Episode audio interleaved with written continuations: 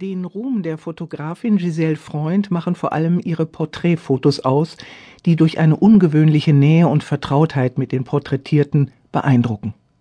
Es ist die ganze europäische Avantgarde in Paris und London der dreißiger Jahre des letzten Jahrhunderts, die da zu sehen ist, die Maler und Schriftsteller, die Philosophen, Künstler und Bohemiens. Sie kannte sie alle, Walter Benjamin, Virginia Woolf, James Joyce, Jean-Paul Sartre ebenso wie Marcel Duchamp, Simone de Beauvoir, André Malraux und Colette. Am neunzehnten Dezember neunzehnhundertacht wurde Gisèle Freund in Berlin-Schöneberg geboren, Tochter aus großbürgerlicher jüdischer Familie. Eine der ersten Frauen, die studierten und promovierten. Eigentlich wollte sie Schriftstellerin oder Wissenschaftlerin werden, aber es kam alles anders. neunzehnhundertdreiunddreißig musste sie vor den Nationalsozialisten nach Paris fliehen, wo sie bis zu ihrem Tod im Jahre zweitausend lebte.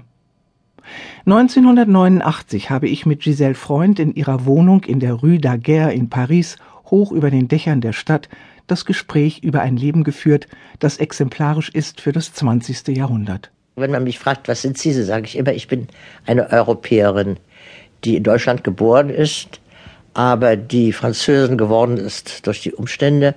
Und ich schreibe auch alles auf Französisch, was natürlich viel schwieriger ist, als wenn ich eine Muttersprache noch hätte. Aber mein Deutsch ist einfach nicht mehr gut genug. Und äh, so habe ich... Zum Schreiben, wollen wir mal sagen. Zum Sie. Schreiben, zum Schreiben. Zum Sprechen habe ich immer noch... Die Muttersprache vergisst man ja nicht.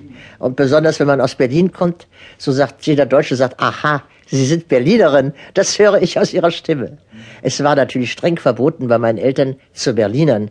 Aber ich kann Ihnen nicht sagen, wie. Ich spreche genauso berlinerisch wie alle Berliner. Man lernt es auf der Straße, ob man will oder nicht. Und äh, das sind viele Ausdrücke natürlich, die heute nicht mehr bekannt sind unter der Jugend. Ich habe Ihre Fotos gekannt, lange bevor ich wusste, dass die Fotos von Ihnen sind.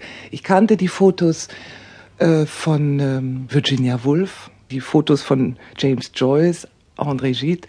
Und es war immer ein großes Aha-Erlebnis, zu sagen, ach, so sehen die aus.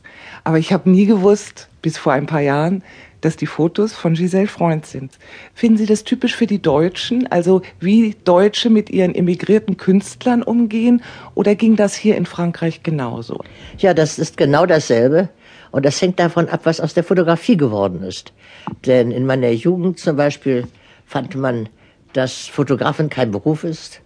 Ich entsinne mich, als ich Horkheimer, der Professor Horkheimer, der einer meiner Lehrer gewesen war, wiedergesehen hatte, Jahre später. Und er hat mich gefragt, was sind Sie denn geworden? Ich sage, ich bin eine Fotografin geworden. Ach, sagt er, dann sind Sie also nichts geworden. Oh. Ich sage, Herr Professor, ich habe studiert an der Sorbonne und habe meinen Doktor und ich bin Soziologin. Aber ich war dort mit einem Amerikaner und das interessiert ihm viel mehr, als mit mir zu sprechen. Er war sehr nett zu mir, aber darauf habe ich gesagt, ich will Ihnen was sagen. Ich werde jetzt fotografieren. Sie haben Ihre Beine so schön auf den Tisch gelegt, im amerikanischen Muster, das werde ich dann gleich dem Spiegel schicken. Darauf hat er gesagt, um Gottes Willen, tun Sie sowas auch? Ich sage gar nicht, aber Sie verlangen ja von mir, dass ich nur, ich bin ja für Sie nichts anderes als eine Fotografin, also nichts geworden. Woran liegt das Ihrer Meinung nach, dass die Fotografen so einen schlechten Ruf hatten? Die ersten Fotografen, die haben ja nicht gearbeitet wie wir heute, die einen kleinen Apparat haben, auf den Knopf drücken und alles ist wunderschön.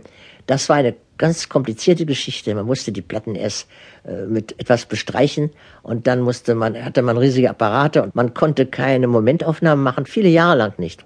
Die Leute, die das benutzten, die mussten vor allem sehr stark sein, die mussten nämlich viel herumschleppen.